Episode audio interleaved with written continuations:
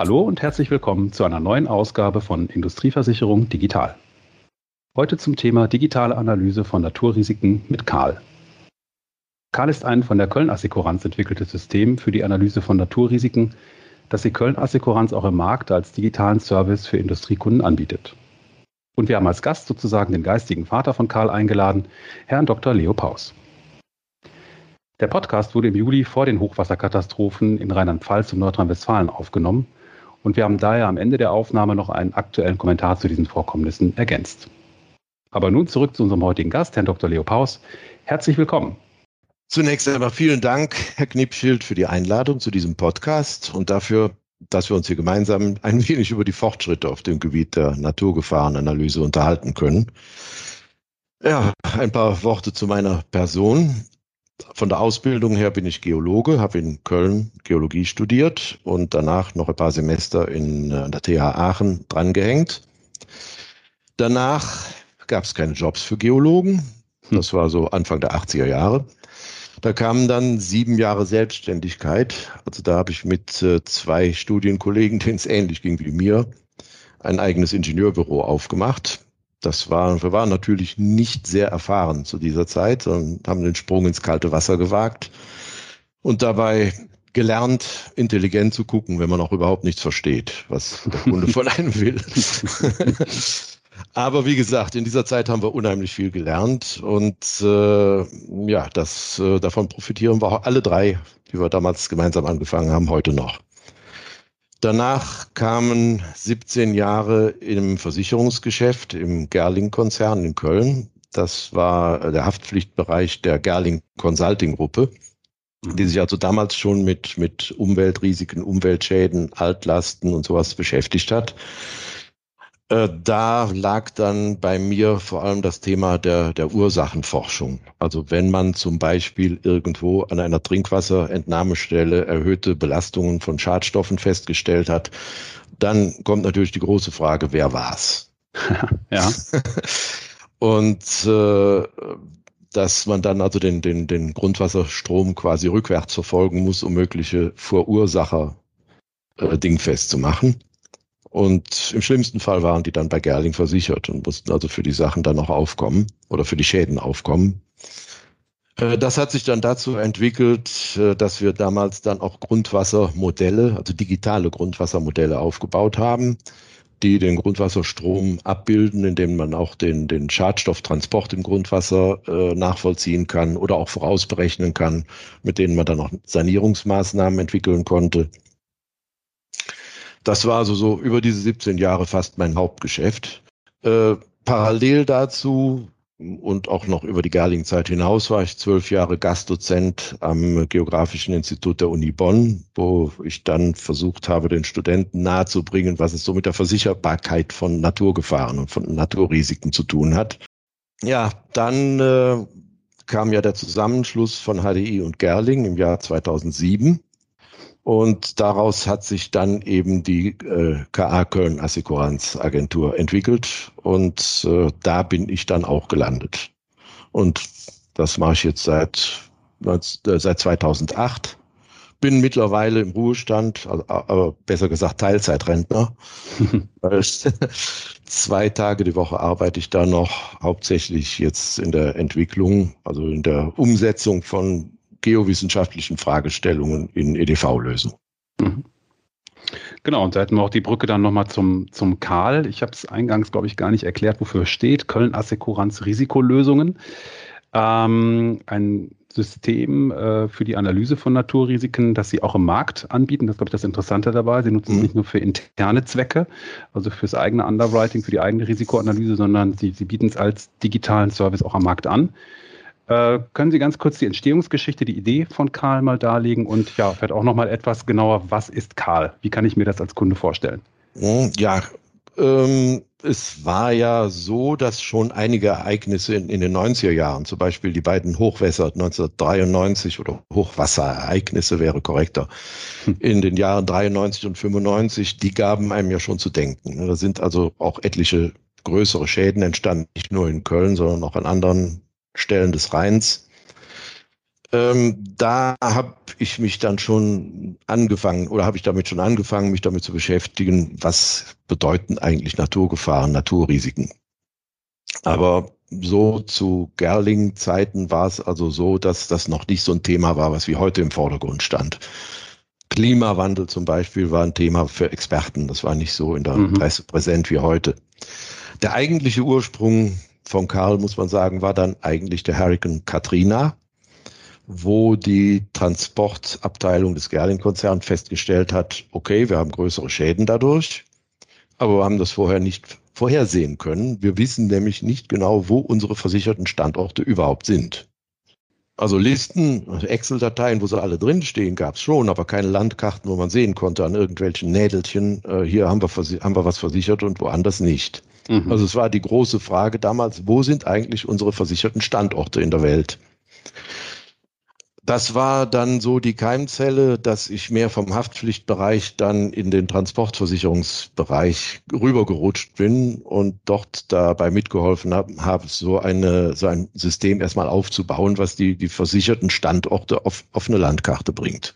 Über welches Jahr sprechen wir da so Pi mal Daumen für die Hörer? Das war so um 2005. Also Katrina war, war ja, okay. hat ja 2005 stattgefunden. Also so mhm. in den Jahren 2006, 2007 haben wir diese Entwicklungen damals gemacht. Ja, ist ja schön, wenn man dann sehen kann auf der, auf der Weltkarte, wo man versicherte Standorte hat. Dann kommt direkt die nächste Frage, wie gefährdet sind die überhaupt und welche Schäden sind da zu erwarten? Mhm. Wie gesagt, das war alles noch vor der Köln-Assekuranz also vor der Gründung der Kölner Assekuranz. Und äh, ist dann bei Gerling damals aus bekannten Gründen auch mehr oder weniger im Sande verlaufen. Also die vielen guten Ideen, die wir da hatten, äh, wie man da so ein System aufbauen könnte, die sind alle irgendwo in meiner Schublade gelandet und sind nicht realisiert worden. Ja, wo wir dann die Köln-Assekuranz gegründet hatten, haben wir gesagt, jetzt machen wir von vornherein alles richtig. Das, was wir bei Gerling nicht mehr machen konnten, das äh, werden wir jetzt hier bei uns von Grund auf aufbauen. Und äh, ja, irgend, in irgendein Verzeichnis auf dem PC mussten da dann die ganzen Sachen untergebracht werden. Und äh, Köln Assekuranz Risikolösungen war mir als Verzeichnisname zu lang. Und da haben wir es einfach Karl genannt. Karl ist eigentlich ein Verzeichnisname. okay, haben wir das auch geklärt. Sehr gut. Und äh, ja, hinterher haben wir das gesamte Projekt so genannt. Ne? Wo finden wir was? Ach, guck mal im, im Verzeichnis Karl nach. Nachher hieß es noch, guck noch bei Karl nach und irgendwann heißt es, Karl macht das schon. den Namen wird man auch nicht mehr los, ne? Der ist dann Den wird man nicht mehr los und hat sich also auch ganz gut als Marke bewährt. Ne? Ja, das glaube ich. Ja, zuerst haben wir das, wie gesagt, für uns aufgebaut und äh, dann natürlich äh, äh, auch unseren ersten Kunden damals gezeigt. Also in der Zeit, die war für mich sehr angenehm. Die Underwriter, die waren alle unterwegs und haben auf Kundenbesuch. Und ich saß da allein mehr oder weniger auf einer ganzen Etage und hatte absolute Ruhe, da vor mich hin zu programmieren. Ja, und äh, aber gut, die ersten Kunden fanden das dann interessant. Wir haben das natürlich ihnen gezeigt und dann kam also sehr schnell äh, bei uns das oder wurde uns sehr schnell bewusst, dass das ein USP, also Neudeutsch Unique Selling Point ist, mhm. mit dem man noch was anfangen kann, mit dem wir also herzeigen konnten, hier, wir können mehr als die Konkurrenz, wir können euch da Risikoanalysen liefern, die ihr vorher noch nicht gesehen habt. Und was vor allem für die Kunden dann interessant war, dass wir, wenn, was weiß ich, bleiben wir bei Autoherstellern mal, äh, die mehrere tausend äh, Lagerplätze in der Welt nicht besitzen, aber nutzen.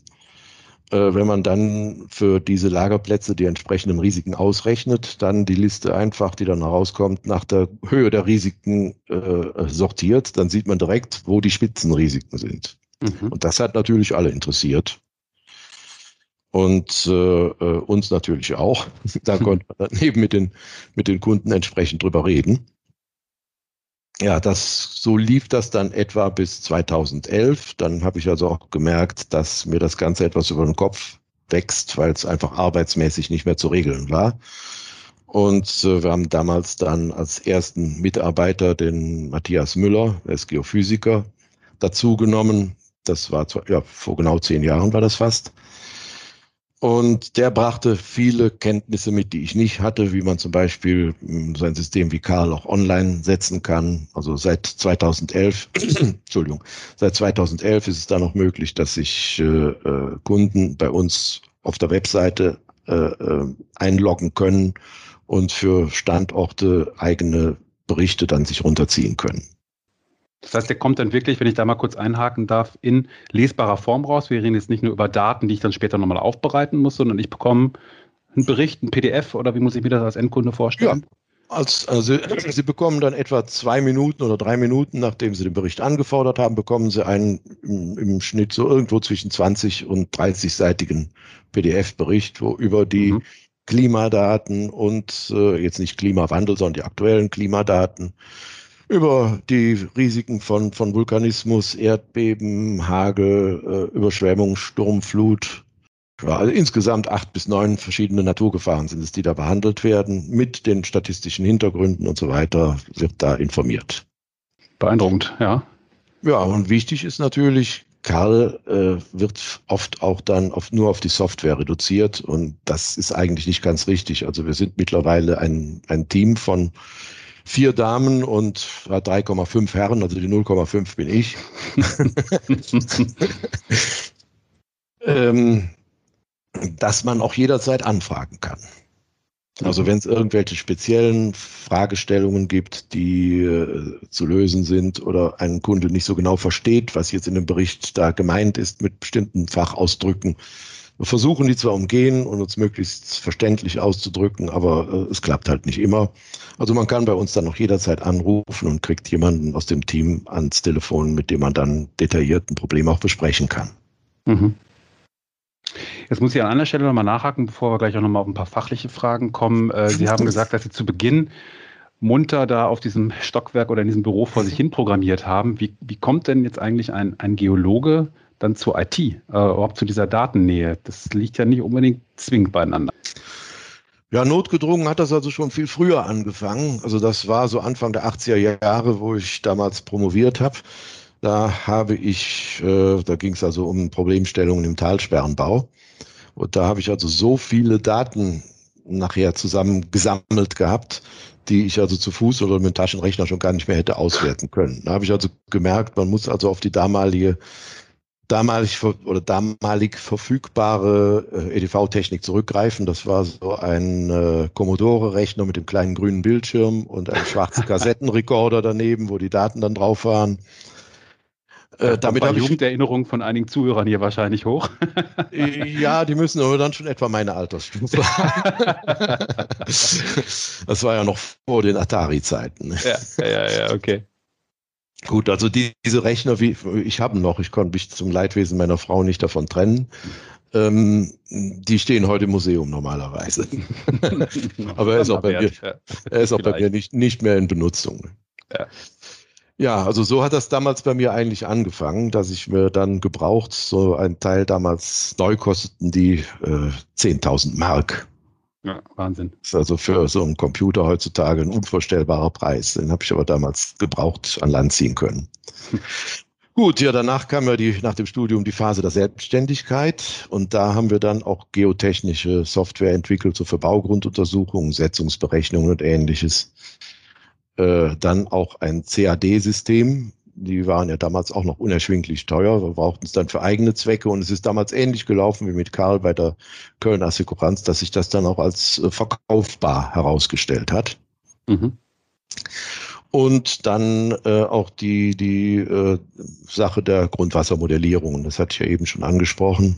Also wie kann man jetzt hier äh, Umweltschäden verfolgen und dingfest machen? Also das haben wir dann zum Teil schon in der Selbstständigkeit und später dann äh, bei der Gerling Consulting Gruppe weitergeführt. Was man da eben lernt, gerade bei den Grundwasserfragen, wenn man aus, dass man, wie man es macht, aus wenigen Daten, aus wenigen Informationen viel Wissen herauszieht. Mhm. Mhm. Also wenn man sich, das ist ein gutes Beispiel, wenn man sich einfach mal vorstellt, man hat einen Quadratkilometer, also 1000 mal 1000 Meter und dann macht man einen Würfel daraus, nochmal 1000 Meter in die Tiefe und setzt da vielleicht drei oder vier Bohrungen rein, die bestenfalls einen Durchmesser von 30 Zentimeter haben, ähm, dann weiß man also aus diesen Bohrungen genau genommen nur, was im Promillbereich über diesen Kubikkilometer, den man da vor sich hat. Und der Rest ist eben Interpretation und äh, Rekonstruktion. Also der, der beste Spruch, der mir dazu einfällt, ist immer, man kann sich nicht so verschätzen, wie man sich verrechnen kann. okay. ja, was dann kam, ähm, ich habe damals bei der Gerling Consulting Gruppe 1986 auch dieses Sandos-Ereignis miterlebt. Da können sich viele wahrscheinlich auch noch daran erinnern, wo der Rhein rot gefärbt war und wo dann die Uferfiltratbrunnen entlang des Rhein abgestellt wurden, damit man also sich dann die vergiftete Brühe nicht nur in die Brunnen reinsaugt. Das ging ja damals alles durch die Presse. Und äh, dieser Sandos-Schadenfall war auch einer der größten Schadensfälle, den man damals zu der Zeit hatte. Das waren so, ich habe gestern nochmal nachgeguckt, weil ich die Zahl nicht mehr genau wusste. Also heute sagt man, dass es so etwa 115 Millionen Euro die Schadenhöhe war. Mhm. Das war 1986. So äh, knapp zehn Jahre später kam Katrina, die Überschwemmung von oder der Untergang von New Orleans. Und der hat einen Schaden angerichtet von 108 Milliarden Dollar. Boah, also tausendfache. Wenn ich ja gut, wenn man Dollar und Euro wenn man die noch ungefähr, eins, ja. eins ja, setzt, ja, dann, dann kann man sagen, dass, kann man sagen, dass also der, der, der Hurricane Katrina etwas tausendfache des Schadens angerichtet hat, wie, wie die äh, Sandos-Katastrophe. Und da wurde natürlich mir auch klar, dass Naturgefahren oder Naturkatastrophen viel höhere Schäden anrichten können, als ich so aus dem Umweltsektor bis dahin äh, kannte. Mhm. Und das hat dann auch dazu geführt, dass äh, ich mich dann mit dem Thema näher beschäftigt habe. Wir haben damals dann auch äh, bei der Köln Assekuranz, die ist ja dann quasi kurz nach der Katrina-Katastrophe entstanden, äh, haben wir auch mit Munich Re, die da ja auch eine sehr schlagkräftige Abteilung in Sachen Naturgefahren, Naturrisiken hat. Die haben damals Pionierarbeit geleistet, das muss man heute immer noch sagen. Auch mit der Weltkarte der Naturgefahren, die es mittlerweile auch äh, als IT-Produkt gibt. Also als äh, Nathan hieß es zeitweise, jetzt heißt es GeoWeb. Mhm. Oder eine Schadendatenbank ist äh, von Munich Re aufgebaut worden äh, wo man also, wo äh, sie dort akribisch auch bis in die fernere Vergangenheit schon äh, Daten gesammelt haben über Naturereignisse über, oder über Naturkatastrophen, wie viel Opfer hat es gegeben, welche Schäden sind damit verbunden gewesen. Das ist also ein Archiv, auf das äh, quasi die, die, die fast die ganze Welt zurückgreift, wenn sie also Fragen zur Statistik von Naturereignissen beantworten will. Äh, bis 2010 war diese Datenbank auch zumindest teilweise öffentlich zugänglich. Das hat sich dann leider geändert. Ja, aber durch eben diese Aktivitäten haben die Rückversicherer auch immer im Brennpunkt der Schadenerfahrung gesessen. Also äh, Erstversicherer, die merken vielleicht nicht so, wenn sich da irgendwo ein Trend abzeichnet, aber wenn viele Erstversicherer weltweit ihre Schadendaten äh, an, an die Rückversicherer melden, dann ist äh, zumindest auch bei der Münchner Rück, bei, der, bei Munich Re, muss, heißt es ja mittlerweile, sehr früh äh, sind die Alarmglocken angegangen und äh, wir haben also gesehen, da tut sich was. Vielleicht kurz zum Thema Daten. Sie haben es genannt, äh, am Beispiel der Daten auch von der Munich Re. Mit welchen Daten und Datenquellen arbeitet Karl, um letztendlich dann diese Analyse zu erzeugen? Wir arbeiten überwiegend mit öffentlich zugänglichen Daten, die man also von, von verschiedensten Institutionen frei herunterladen kann. Also man muss da, vorderster Front steht da der amerikanische, der US-amerikanische Wetterdienst NOAA und der Geologische Dienst der USA, der USGS, wo man also bei dem einen Wetter- und Klimadaten, bei dem anderen Erdbebendaten und Sachen zu Vulkanismus runterladen kann. Dankenswerterweise ist das in den USA aufgrund des äh, Freedom of Information Act so, dass äh, die auf dem Standpunkt stehen, Daten, die mit Steuergeldern gesammelt worden sind, die stehen auch der Öffentlichkeit zur Verfügung. Und das sind auch weltweite Daten, ne? nicht nur auf Amerika. Das sind, das sind auch weltweite Daten. Okay. Also nicht, nicht nur die USA, sondern global. Mhm. Also das sind so neben einigen anderen Datenquellen äh, die Hauptquellen für uns. Ähm, die sind zwar öffentlich zugänglich, aber meistens doch äh, in Datenformaten, wo man schon Geowissenschaftler sein muss, um, um überhaupt was damit anfangen zu können. Mhm. Das tut mir manchmal so ein bisschen leid, weil wenn die Daten etwas einfacher vorlägen, dass auch Normalbürger, die jetzt nicht unbedingt Geophysik oder Geologie oder Meteorologie studiert haben müssen, sich auch diese Daten angucken könnten, dann wäre vielleicht das, das Risikobewusstsein auch etwas breiter. Mhm. Aber man braucht Spezialsoftware, einige Erfahrungen, um dann mit diesen Daten auch klarkommen zu können. Mhm. Wissen Sie die dann täglich oder wöchentlich oder was sind so Zyklen, in denen man da aktualisiert? Wie werden die bereitgestellt, um da mal ein Gefühl zu bekommen?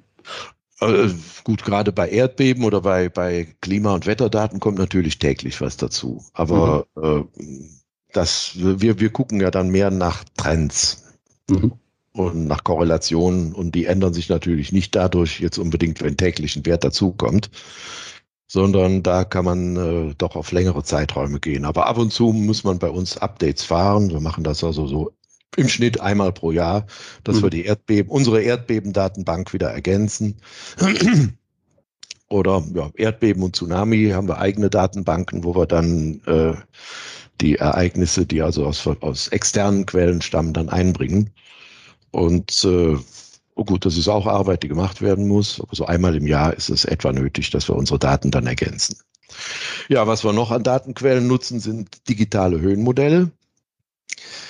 Ähm, das muss man sich für jemanden, der sich jetzt nicht unbedingt damit so auskennt, vorstellen wie eine Riesentabelle, einmal auf die, die Weltkarte gelegt, wo man dann in Abständen von, von einigen Kilometern bis zu einigen Zehnermetern einen Punkt drin hat, einen Wert drin hat, wo der die örtliche Höhe angibt. Also äh, da kann man sich dann ausrechnen, wie viel Spalten und wie viel Zeilen diese Tabelle wohl haben mag. da kommt der Commodore 64 oder welcher immer es auch war, ein bisschen ins Spitzen wahrscheinlich. Ja, spät, spätestens da hätte ich ihn ausgemustert. ja, ähm, Gut, also im Moment schlage ich mich da mit einem Höhenmodell rum, was äh, etwa alle 30 Meter einen Höhenpunkt hat, weltweit, auf allen Kontinenten, inklusive sogar der Antarktis oder Teilen der Antarktis. Aber das interessiert uns natürlich weniger. Ähm, aber da hat man dann den Punkt, dass man zu viele Daten hat, weil die Höhenmodelle sind ja über Radartechniken von Satelliten auf, aus aufgenommen worden und äh, der Radarstrahl, der reagiert eben nicht auf, reagiert nicht auf den, den Erdboden, sondern auf den höchsten Punkt, den er trifft. Also das sind dann Hausdächer oder Baumwipfel. Das heißt, in diesen Höhenmodellen sind auch Bebauung und Vegetation mit drin. Interessiert uns aber nicht so, uns interessiert das sogenannte Terrainmodell. Also wie hoch ist doch der Erdboden, weil äh, wenn, wenn also äh, ein, ein Hochhaussiedlung oder ein, ein Wald als erhöhtes Gebiet betrachtet würde, dann würde er zum Beispiel bei Überschwemmungsanalysen rausfallen. Dann wäre eine Insel, was ja nicht der, der Tatsache entspricht. Also ich bin im Moment dabei beschäftigt, dieses 30 Meter Höhenmodell so zu korrigieren, dass man äh, ähm, Bebauung und äh, Wälder rausrechnen kann und Rückschlüsse auf den, die tatsächliche Höhenlage des Erdbodens ziehen kann. Das ist die richtige Aufgabe für einen Ruheständler ich hatte mir so als, als Frage notiert, welche besonderen Herausforderungen gibt es da? Ich habe eben mitgenommen, es sind, sind die Datenmodelle zum Teil inhaltlich, dass sie halt aufbereitet, aufbereitet werden müssen, konvertiert werden können. Aber dass sie korrigiert werden müssen, hatte ich jetzt in der Tat nicht so auf dem Schirm. Das ist, das ist natürlich sehr, sehr interessant. Gibt es weitere Herausforderungen, die Sie da noch haben? Ja, also wenn wir gerade bei Frage der Daten sind. Äh, neues Thema, was jetzt natürlich auch von Kundenseite immer weit, immer öfter an uns herangetragen wird, ist die Frage der, des Klimawandels. Also die Kunden wollen wissen, was wird uns denn jetzt durch den Klimawandel passieren, wo wir heutzutage ein Risiko haben. Wie sieht das denn eventuell in Zukunft aus? Und äh, da sind wir im Moment mit beschäftigt. Da haben wir aber auch dieselben Probleme, wie wir mit anderen äh, Datenquellen auch haben. Jetzt nicht unbedingt, dass da Fehler drin stecken, aber es gibt ja mehrere Szenarien. Es gibt ein Szenario, was besagt, wir machen so weiter wie bisher mit dem CO2-Ausstoß und mit dem Verbrennen fossiler Rohstoffe. Dann sähe die Zukunft ziemlich düster aus. Es gibt aber auch ein Modell, was äh, äh, impliziert, dass wir äh, vernünftig werden, beziehungsweise neue technische Entwicklungen stattfinden werden, die uns äh, den CO2-Ausstoß gewaltig zurückfahren lassen oder sogar aktiv CO2 aus der Erdatmosphäre holen können. Das wäre das, die günstig, das günstigste Szenario. Und dann gibt es auch noch einige Szenarien, die halt dann so Zwischenlösungen anbieten. So muss man sich also erstmal entscheiden, welches Szenario nimmt man oder auf welches Szenario will man sich stützen bei Analysen für die Zukunft. Und äh, dann werden natürlich zu diesen Szenarien auch Modellrechnungen gemacht von verschiedensten Institutionen, Institutionen von verschiedenen Quellen und äh, die natürlich dann auch wieder voneinander abweichen. Also das ist so die Thematik, wo sich dann eine Kollegin, die wir seit fast zwei Jahren jetzt dabei haben, die Frau Dr. Fröhlich, die ist Meteorologin, die beschäftigt sich also damit, mit diesen Fragestellungen. Und wenn wir da äh, zu einem Entschluss gekommen sind, welche Modelle und welche Szenarien wir wie behandeln werden, dann kommt wieder eine Aufgabe auf mich zu, das äh, mit in Karl einzubauen. Sie haben jetzt mehrfach von, von Risiken gesprochen. Das ist natürlich der Kern vom Versicherungsgeschäft, äh, Risiken zu bewerten, Risiken einzuschätzen, aber auch von Wahrscheinlichkeiten gerade ähm, natürlich bei Naturgefahren, die ja eher den Charakter selten, aber extrem haben, wenn man es mal so ganz zusammenfasst. Mhm. Die, die, großen, wir haben ja von den Hurricanes gesprochen. Das zu verstehen, ähm, das mal einzuordnen, ja, Stichwort Jahrhundertereignisse haben Sie, glaube ich, eben auch mal erwähnt. Können Sie das vielleicht mal so ein bisschen erklären, äh, auch, wie man das in der Form aufbereiten kann? Ich glaube, das ist ja die Herausforderung vielleicht auch so, dass, äh, ja, dass es verständlich wird und vielleicht auch eben für die Kollegen und Kolleginnen beim Kunden, die letztendlich ja mit diesen Daten dann was machen. Ja, vielleicht ja. müssen wir da erstmal den Begriff Risiko klären. Weil das, was wir da mit Karl machen oder was wir eben unseren Kunden oder den Unternehmen, die, die wir bedienen, dann als äh, Analyse zukommen lassen, äh, sind Risikoanalysen, aber in der Versicherungswirtschaft, und das hat man als Naturwissenschaftler, tut man sich da immer ein bisschen schwer, wird ja meistens schon das versicherte Objekt als Risiko bezeichnet. Wie viele Risiken haben wir denn in unserem Bestand? Das ist so mhm. im Versicherungsdeutsch eine Fragestellung, die öfters mal auftaucht. Und mit diesem Risikobegriff, der das auf das versicherte Objekt reduziert, da kommen wir jetzt in dem Zusammenhang, wie wir mit äh, Karl arbeiten, nicht so richtig klar. Also eine Risikodefinition, wie, wie wir sie nutzen, das wäre der Verlust, also jetzt, jetzt einfach mal ins Unreine gesprochen, der Verlust, der durch die Einwirkung von außen innerhalb einer bestimmten Zeitspanne zu erwarten ist. Also äh, die Eintrittswahrscheinlichkeit innerhalb einer bestimmten Zeitspanne, die wird angegeben pro Jahr, also eins pro Jahr.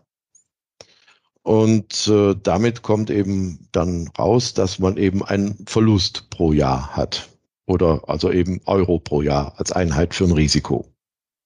Mhm. Wenn ich also davon ausgehe, dass äh, äh mein Standort einmal in 100 Jahren einen Totalschaden, meinetwegen durch eine Überschwemmung, äh, äh, erleiden würde, dann wäre mein Risiko eins, also ein Prozent pro Jahr. Also so geben wir das an.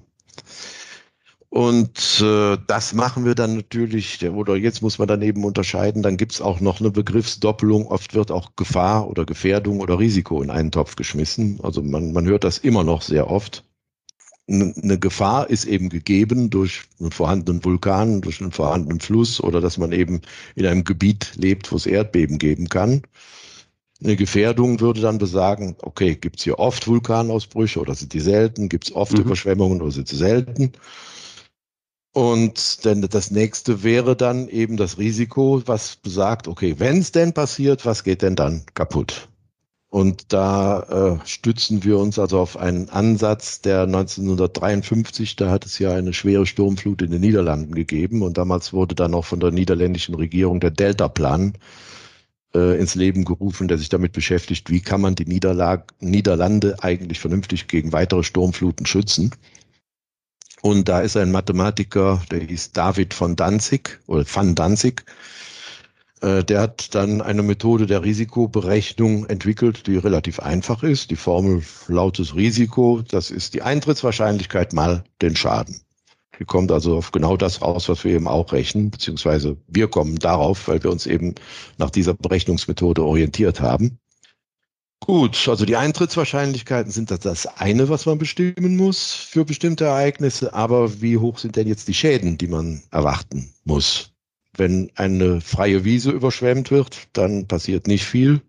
Wenn dort bestimmte Werte angesammelt wird, kann einiges passieren. Dann muss man sich im nächsten Schritt wieder damit befassen, ja, was steht denn da überhaupt? Oder was ist gelagert, was wird produziert oder welche acht Gebäude sind dort und so weiter. Da gibt's dann eben die, oder dazu gibt's dann die Thematik der Vulnerabilität, dass man sich also damit befassen muss, äh, bei meinetwegen welchen Wasserständen sind welche Schäden zu erwarten. Mhm. Man kann das ganz gut an, an Autos festmachen. Also vielleicht ist, wenn ich mit jetzt hier Beispiele bringe, ist das äh, manchmal ein bisschen autolastig, aber das bietet sich an ist, äh, wir versichern natürlich auch was anderes als Autohersteller, aber Auto kennt jeder. das hilft mir auch. Das kommt mir entgegen. Genau. Wenn ich jetzt also mit irgendeinem äh, Rohstoffprodukt aus der chemischen Industrie kommen würde, dann äh, wäre mhm. das viele Leute wahrscheinlich ein bisschen zu exotisch. Aber unter Auto kann man sich immer was vorstellen. Ja.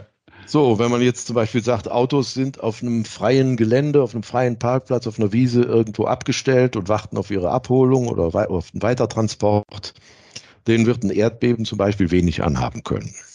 Also das müssen die Stoßdämpfer schon irgendwo abkönnen. Aber eine Hagelschauer, die würde dann natürlich für etliche Beulen sorgen und große Schäden verursachen. Wenn man diese Autos jetzt, um sie vor Hagel zu schützen, in eine Halle stellt, klar, dann kommt kein Hagelschaden mehr, aber die Halle könnte beim Erdbeben einstürzen, dann wären wieder alle kaputt. Hm, okay. Mhm. so, und äh, diese Überlegungen muss man natürlich für alle Naturgefahren anstellen. Also bei Vulkanausbrüchen, da äh, kann es sein, wenn Sie jetzt ein Unternehmen haben, was nah an einem Vulkan steht, was also zum Beispiel in Japan oder auf den Philippinen durchaus passieren kann, dass man dort von, sogar von einem Lavastrom erwischt wird, ist das die eine Sache. Wenn man aber weit weg ist von einem Vulkan, dann kann immer noch diese scharfkantige Asche auf die Autos herunterrieseln. Und wenn man dann versucht, die mit einem Lappen wegzumachen, dann hat man ungewollt eine Matt Mattlackierung. Also die ist zwar heute modern, aber ja, okay. sollte nicht auf die Art und Weise zustande kommen. Kurz und gut, diese ganzen Zusammenhänge, die sich zwischen Naturgefahren und den Schäden, die daraus entstehen können, abspielen, die stellen wir dann in sogenannten Vulnerabilitätskurven dar die wir auch in Zusammenarbeit mit unseren Kunden erarbeiten. Also die mhm. stammen nicht aus Versicherungserfahrungen, nicht aus Versicherungsdaten oder Schadendaten, sondern mit den Kunden zusammen überlegen wir auch, was wird euren, was würde euren Produkten passieren, wenn das Wasser hier einen halben Meter hoch stehen würde, wenn vulkanische Asche drauf herunterrieseln würde mhm. oder wenn ein Erdbeben passieren würde. Mhm. Das ist wahrscheinlich auch immer eine individuelle Bewertungssache. Ne? Je nach Kunde muss man schon ein bisschen nachfragen, wie mit Lagerung, wie mit. Genau. Okay. Mhm. Also bei, bei, bei Lebensmittelprodukten, Kaffee, sagen wir mal, da würde es reichen, wenn einige Zentimeter Wasser in die, in irgendwo eine Lagerhalle eindringen beim Fall einer Überschwemmung, aber dann ist die Luftfeuchtigkeit so hoch, dass das alles direkt anfängt zu schimmeln. Also okay. da wird, wird schon allein die Feuchtigkeit, die dadurch entsteht, zu einem Großschaden führen. Mhm. Äh, bei Autos ist es so, da sind also auch alle Autohersteller, mit denen wir zusammenarbeiten, sind sich da einig, dass also sobald der Unterboden des Fahrzeugs längere Zeit im Wasser steht, dann ist das Auto auch ein Totalschaden. Mhm, mhm. meine, Sie können mit dem Auto durch eine tiefere Pfütze fahren, aber Sie können es nicht zwei Tage im Wasser stehen ja. lassen. Ja. Und äh, gut, das alles wird dann eben, äh, wenn es um die Vulnerabilitäten geht, also um die Möglichkeit, die, die Schadenhöhen auszurechnen, ausrechnen zu können bei verschiedenen Eintrittswahrscheinlichkeiten, muss das natürlich berücksichtigt werden. So, und das machen wir dann für quasi jede Fragestellung, für, für jede Naturgefahr dann in Abhängigkeit von, von der Vulnerabilität 10.000 Mal, also vom einjährlichen bis zum 10.000-jährlichen Ereignis wird ausgerechnet, welche äh, Schäden entstehen würden und daraus wird dann über ein mathematisches Verfahren das Gesamtrisiko ermittelt. Ja, und äh, das heißt, wir geben also dann für die Risiken natürlich auch ziemlich genaue Zahlen raus. Eigentlich in meiner Meinung nach sogar ein bisschen pseudogenau, wenn man da ein Risiko von, von 0,385 aber das mhm. hat eben der Computer errechnet. Ne? Mhm. Und für einen anderen Standort gibt es da 0,387 und da kann manchmal die Fragestellung kommen, warum ist das Risiko da höher als an einem anderen Standort? ja, okay. Okay, aber das äh, da muss man halt mit leben. Ne? Aber die Kunden, hat, das hatte ich ja schon gesagt, können ja bei uns auch nachfragen, warum die Ergebnisse, die wir berechnen, so sind, wie sie sind. Mhm.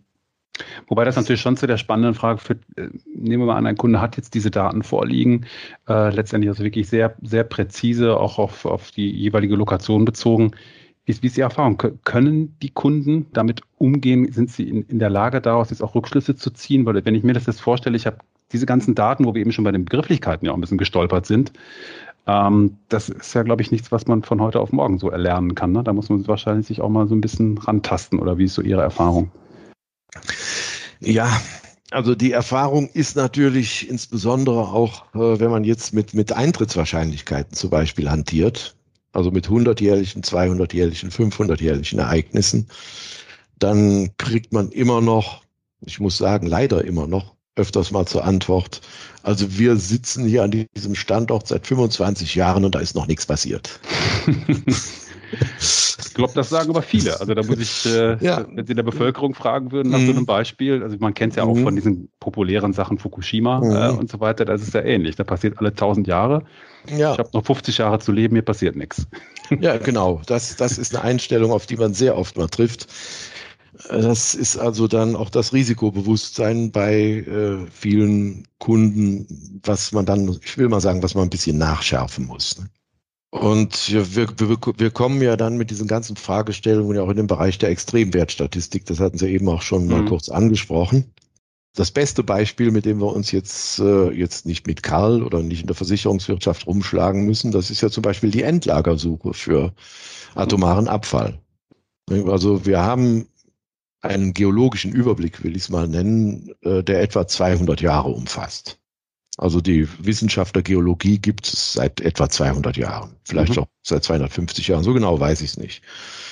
So, mehr als ein Erfahrungsschatz von dieser Zeit haben wir nicht und wir sollen aber für Endlager, für eine erforderliche Sicherheit sorgen, die in Millionen von Jahren liegt.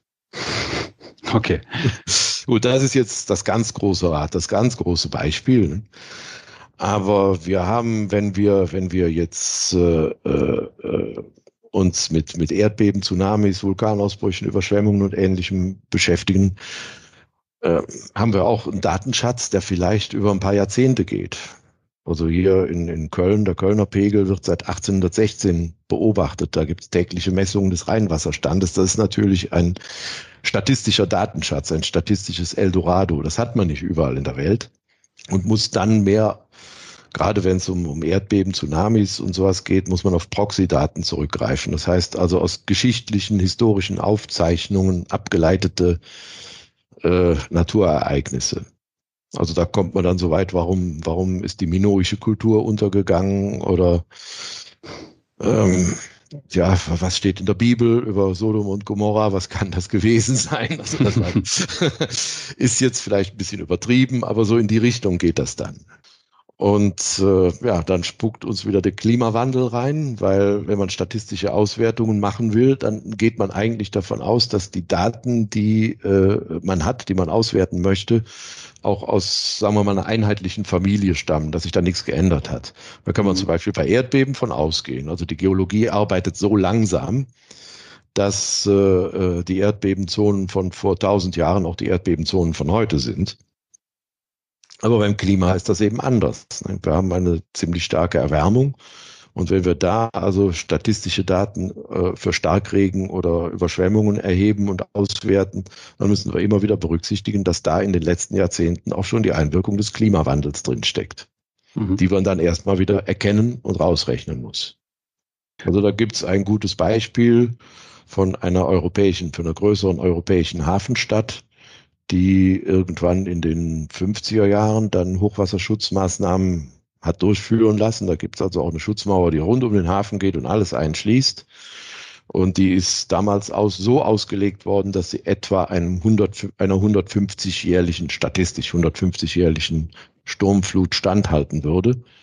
Nur wenn man den Meeresspiegel mit einbezieht und guckt, wie diese Schutzeinrichtungen heute wirken würden, dann würden sie nur noch gegen das statistisch 75-jährige Ereignis wirken. Also wenn sich die okay. Eintrittswahrscheinlichkeit halbiert, dann verdoppelt sich das Risiko.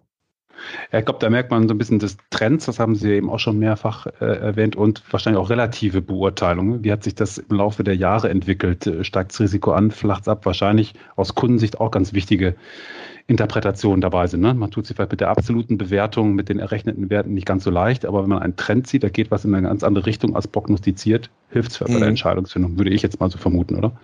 Ja, gut, aber es gibt dann eine Menge Trends in der Welt. Also es gibt dann. okay, da haben Sie auch wieder recht. Ja. Also gerade eben bei den klimatisch bedingten Naturgefahren oder Naturereignissen, da sieht man deutliche Trends, während bei Erdbeben, Vulkanausbrüchen und Ähnlichem tut sich eigentlich nichts. Und dann mhm. spielt da natürlich die Diskussion rein, äh, dass man höhere Schäden in den letzten Jahrzehnten beobachtet hat, was auch die Statistiken von Munich Re zeigen. Geht natürlich auch darauf zurück, dass heute viel mehr äh, Werte, versicherte Werte, in Gebieten stehen, wo man früher nicht war. Also es werden, werden äh, äh Flussauen oder meeresnahe Gebiete dann auch als Industrieareale ausgewiesen und da gehen dann auch weltweit operierende Firmen hin und werden Produktionen aufgestellt, weil der Unter Untergrund, weil der Boden schön flach ist, weil es von der Infrastruktur her gut zu erreichen ist. Das sind dann ökonomische Faktoren, die dann im Vordergrund stehen und dann wird da gebaut und dann wird dann ein Industriegebiet eingerichtet. Für die Gemeinden, die die Industriegebiete ausweisen, ist natürlich auch eine positive Entwicklung. Nur äh, äh, wer, sind das dann auch Areale, die im Zweifelsfalle dann auch häufiger erwischt werden. Und dadurch haben wir also auch einen Trend drin, der dazu führt, oder dazu geführt hat, dass sich in den letzten Jahrzehnten die Schäden äh, gehäuft haben oder die Schäden insgesamt so pro Jahr höher geworden sind. Aber komischerweise hat man eben diesen Trend bei äh, Geogenen, also Naturgefahren, die aus der Erde herauskommen, wie eben Erdbeben und Vulkanismus, hat man diese Entwicklung da nur sehr schwach. Also das lässt natürlich dann die Schlussfolgerung zu, dass äh, bei den, den klimatisch bedingten Naturgefahren dann auch der Klimawandel da eine große Rolle mitspielt. Sehr spannend. So habe ich da noch nie drüber nachgedacht. Herr Dr. Paus, ich würde gern so zum Schluss des Gesprächs auch nochmal auf das Thema Digitalität zurückkommen, ist ja auch das Thema unseres Podcasts, digitale Industrieversicherung. Mhm. Sie bieten mit Karl einen digitalen Datenservice an. Und dieses Thema wird ja in der Industrieversicherung immer wichtiger. Und zwar sowohl von der Versichererseite, Sie haben eben auch die Rückversicherer angesprochen, aber auch von der Kundenseite. Wir haben Kunden, die digitaler werden, die mit dem großen Schlagwort Industrie 4.0 auch selber immer mehr Daten haben. Wie ist Ihre Sicht so auf die Rolle von Daten und auch Datenlieferanten äh, in der Industrieversicherung? Äh, sehen Sie da Trends? Wie sehen Sie da so die Bedeutung von diesem Thema? Und ja, wer ist auch für welche Daten zuständig? Das ist so ein bisschen das andere Thema. Sind es die Kunden, die alles liefern sollen, müssen, Schrägstrich, äh, oder wie Sie es ja machen, äh, die Versicherer, die eben auch versuchen, diesen Datenpool durch eigene Recherche anzureichern? Ja, also ich denke mal, das sollte ein Zusammenspiel sein zwischen Versicherungswirtschaft und den entsprechenden Kunden. Also mein Schlagwort, was ich da aufbringen würde, wäre Transparenz. Mhm. Ähm, ich weiß es nicht, wo es herrührt, aber es, manchmal hat man den Eindruck, dass also von Versicherungskunden her immer noch so ein, so ein, so ein bisschen Misstrauen besteht, dass man seinen Versicherer nicht unbedingt alles erzählen muss. Ähm, ich denke mal, das äh, sollte sich überlebt haben. Wir sitzen heutzutage alle in einem Boot und wollen versuchen, Schäden zu minimieren. Wir versuchen das mit unserem Wissen zu tun mhm. und stellen das dann eben über System, über so ein System wie Karl zur Verfügung. Und die Versicherungskunden, die können einen Beitrag dazu leisten, indem sie ihre, ihr Wissen, ihre Daten zur Verfügung stellen. Jetzt will ich mal gar nicht über, über technische Probleme wie, wie Schnittstellen und sowas, das ist IT, mhm. äh, reden. Aber zum Beispiel Autohersteller wissen ganz genau, wo sich ihre Fahrzeuge befinden. Jedes Fahrzeug kriegt, wenn es, wenn es die Produktion verlässt, einen Barcode, der irgendwo dann auch in Computern verwaltet wird und die wissen genau, auf welchem Lagerplatz oder auf welchem Schiff sich ihr Fahrzeug gerade befindet, bis es dann beim Händler oder beim Kunden landet. Und äh, so unsere Erfahrung geht dahin, dass also die Versicherungsabteilungen der äh, Produzenten, die ja unsere Ansprechpartner dann sind, dass die diese Daten noch nicht mal bekommen. Mhm. Also es gibt manchmal echte Probleme herauszubekommen, wie viele Fahrzeuge stehen denn jetzt gerade auf welchem Lagerplatz. Und das ist ja eigentlich das, was wir wissen müssten. Und äh, mit einem Autohersteller haben wir das halt mal durchexerzieren können vor einigen Jahren dass wir dann für die Lagerplätze, wo wir in ziemlich engem Raster, das waren, glaube ich, so alle drei Monate, die aktuellen Daten bekommen haben, dass wir dann für die Lagerplätze durchgerechnet haben, mithilfe von Karl, äh, welche Risiken gibt es denn da? Da stand Hagel im Vordergrund. Mhm. Dann haben wir also mit äh, dem, dem Kunden das Agreement getroffen, dass wir gesagt haben, okay, wir können ja die Lagerplätze jetzt mal nach ihrem Risiko kategorisieren. Die Hochrisikolagerplätze, die kosten dann jetzt einfach in der Prämie ein bisschen mehr mhm. als die Niedrigrisikolagerplätze. Und jetzt ist es, liegt es an euch, äh, lieber Kunde, dass ihr versucht, von den Hochrisikolagerplätzen wegzukommen und äh, mehr in den, in den harmloseren Bereich vorzudringen. Dann haben wir da beide was von. Also wir haben weniger Schäden zu erwarten und der Kunde zahlt etwas weniger Prämie. Und das hat einige Jahre sehr gut geklappt. Aber wie das mhm. in der Versicherungswelt so ist, auch wenn es gut klappt und wenn die Kundenverbindung gut läuft, irgendwann äh, ist dann auch mal Ende des Vertrags. Mhm. Ja, okay. Aber das war eine Erfahrung, die wir da in dieser Zeit gemacht haben, die wir gerne auch weitertragen möchten. Aber das, da muss der Kunde dann natürlich auch mitspielen, dass er sich auf so ein System dann einlässt. Viele Informationen kann man natürlich auch über Satellitendaten kriegen, wenn man über das hinausgeht, was äh, allgemein verfügbar ist. Das ist ja schon sehr viel, aber wenn Sie tagesaktuell oder wochenaktuell was haben wollen, dann werden Satellitendaten sehr teuer. Und äh, da müsste man sich dann natürlich auch mit den Kunden darüber äh, einigen, wer denn sowas dann bezahlt. Im Grunde genommen läuft alles daraus, darauf hinaus, was mal Jetzt komme ich ganz am Schluss dann nochmal zu Gerling zurück. Da gab es mal den Wahlspruch, sichern, vorversichern.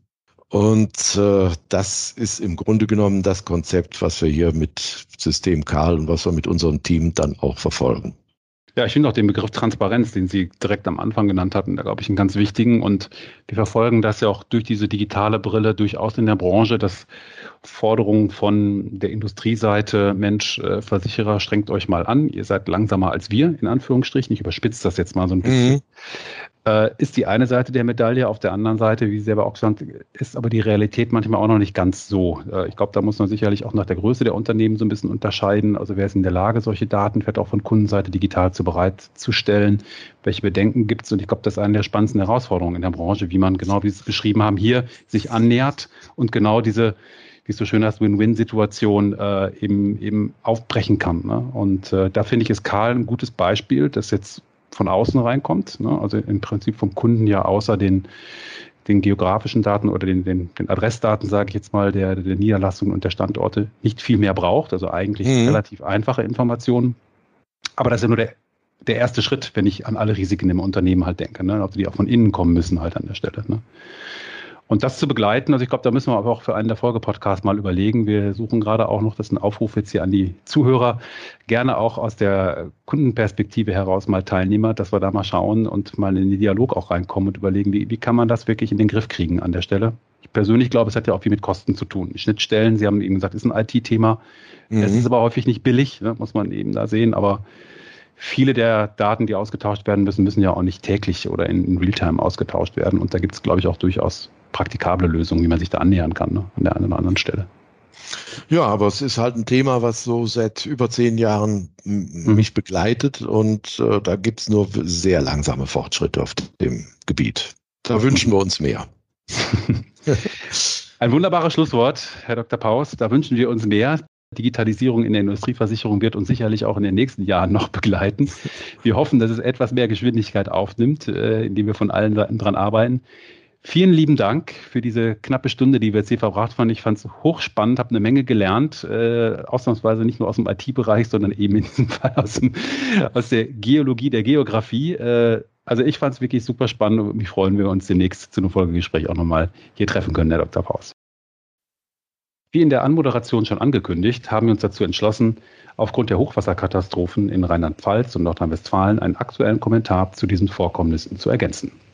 Herr Dr. Paus, Sie haben Ihren Kommentar in fünf kurze Punkte gegliedert. Beginnen wir direkt mit dem ersten Punkt.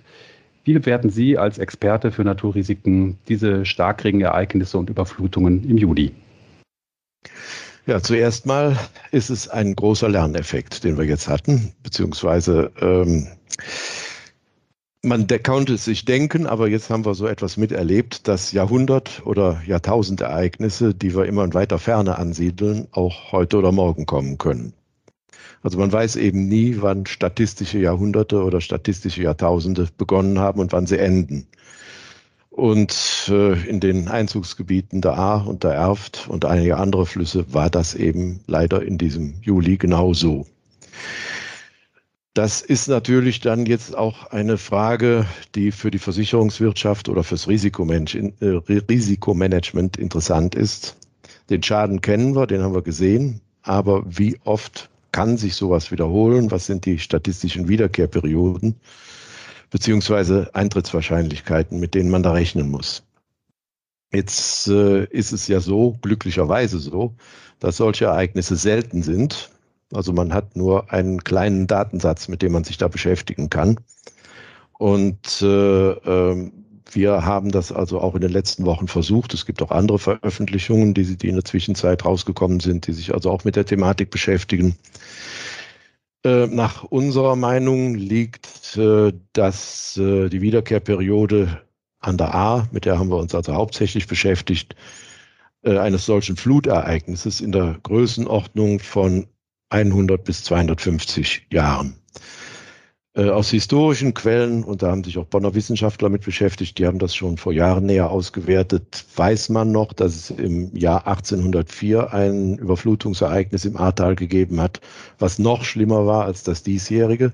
Da ist also ungefähr die doppelte Wassermenge durchgeflossen von der, die wir jetzt im Juli 2021 hatten das Ereignis, also ein Ereignis dieser Größenordnung, würde man etwa als 300 bis 500 jährliches äh, äh, Hochwasser an, einordnen können. Aber da gehen die Schätzungen auch bis zum tausendjährlichen Ereignis. Das kann man viel genauer im Moment auch gar nicht bestimmen. Was die Niederschlagsereignisse angeht, kann man im Moment nur sagen, dass es sicherlich mehr als ein hundertjährliches Ereignis war. Und wenn man ganz streng statistisch arbeitet, dann kommt man also bis zum, dazu, dass es sogar ein zehntausendjährliches Ereignis gewesen sein könnte, was sich da an der A abgespielt hat. Aber das scheint mir etwas zu weit gegriffen. Also da sprechen die Daten, die man hat, doch eine andere Sprache. Also das wird auch sicherlich ein mehrhundertjährliches Ereignis sein. Ja, was man noch weiter daraus lernen muss, ist, dass wir umdenken müssen. Die kleinen Flüsse wie A oder Erft oder auch äh, sowas wie Lahn oder Mosel, die fallen ja fast in eine ähnliche Größenordnung. Die sind mindestens genauso gefährlich, wenn nicht sogar gefährlicher als die großen, mhm. weil da ein, eine Rolle spielt, man hat nur geringe Vorwarnzeiten. Also am Rhein weiß man, dass äh, man sich ja hier in Köln einige Tage, manchmal sogar eine Woche darauf vorbereiten kann, bis die Hochwasserwelle, die man also in, Süd, die in Süddeutschland entsteht, äh, bis zu uns vorgedrungen ist. Da hat man also eine längere Vorwarnzeit. Aber an den kleinen Flüssen dreht es sich höchstens um Stunden, bestenfalls um einen Tag. Und was noch dazu kommt, gerade in den engen Tälern hat man kaum Platz für äh, größere Schutzmaßnahmen, also Dämme oder Wälle oder auch äh, Rückhaltebecken und ähnliches. Das lässt sich zumindest im Ahrtal alles kaum realisieren. Da haben sie die Felswände, die Straße, die Häuser, die Eisenbahn, den Fluss und dann ist wieder die Felswand da. Hm, mhm. Ja, sicher man muss sagen, fast sicher ist es, weil schon seit Jahren von äh, Klimatologen auch so vorhergesagt wird, ist, äh, dass die Starkniederschläge heftiger und häufiger kommen werden als in der Vergangenheit. Das wird auch in dem neuen IPCC-Bericht, der vor ein oder zwei Wochen rausgekommen ist, wieder gesagt. Und äh, das bedeutet natürlich, dass die heute mit statistischen Methoden berechneten Wiederkehrperioden für Starkregen oder Überflutungsereignisse die ja auf Daten der Vergangenheit beruhen, anders geht's nicht, dass die nichts anderes sind als auch ein Blick in die Vergangenheit. Das, was uns der Klimawandel bescheren kann, das können wir aus diesen Daten nicht herauslesen. Dafür brauchen wir dann eben die Modellstudien, die die verschiedenen Klimaszenarien, die wir in Zukunft erwarten können, dann auch abbilden. Aber es zeichnet sich da ab, dass es sein könnte, dass die äh, Wiederkehrperioden sich zum Teil halbieren. Also dass aus einem 100-jährlichen ein 50-jährliches, aus einem 50-jährlichen 25-jährliches Ereignis werden könnte. Aber auch das ist alles im Moment noch Gegenstand der Forschung und läuft quasi parallel mit den unschönen Beobachtungen, die wir weltweit machen müssen. Also die mhm. Katastrophen, die wir jetzt hier bei uns gesehen haben, sind ja nicht allein. Wir wissen jetzt die äh, Überschwemmungen gerade jetzt gestern oder vorgestern in den USA, in Tennessee, hat es ähnlich ausgesehen wie an der A.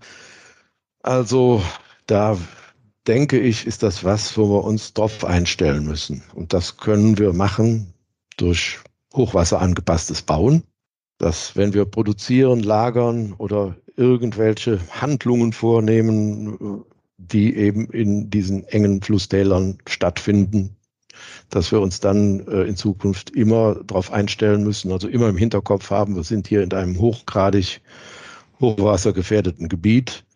Und äh, dass wir also das äh, immer im Auge behalten, ist, denke ich, wichtiger denn je.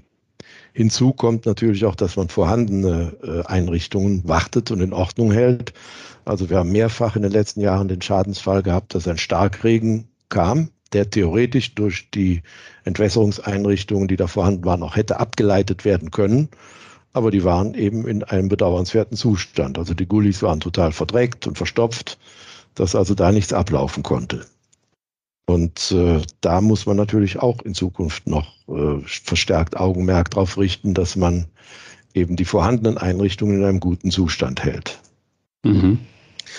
Ja, für unser System Karl bedeutet das natürlich, dass wir gerade im Moment auf der richtigen Schiene sind. Wir haben, sind ja im Moment, ich hatte es ja schon gesagt, dabei, äh, Karl mit einem äh, viel detaillierteren Höhenmodell auszurüsten, als wir es bisher benutzt haben. Das heißt also, vor allem kleine Täler werden darin viel besser dann abgebildet und können dann natürlich auch genauer analysiert und auch identifiziert werden. Äh, damit ist für uns dann aber, da wir ja also global arbeiten und nicht ins kleinste Detail gehen können, das Ende der Fahnenstange erreicht.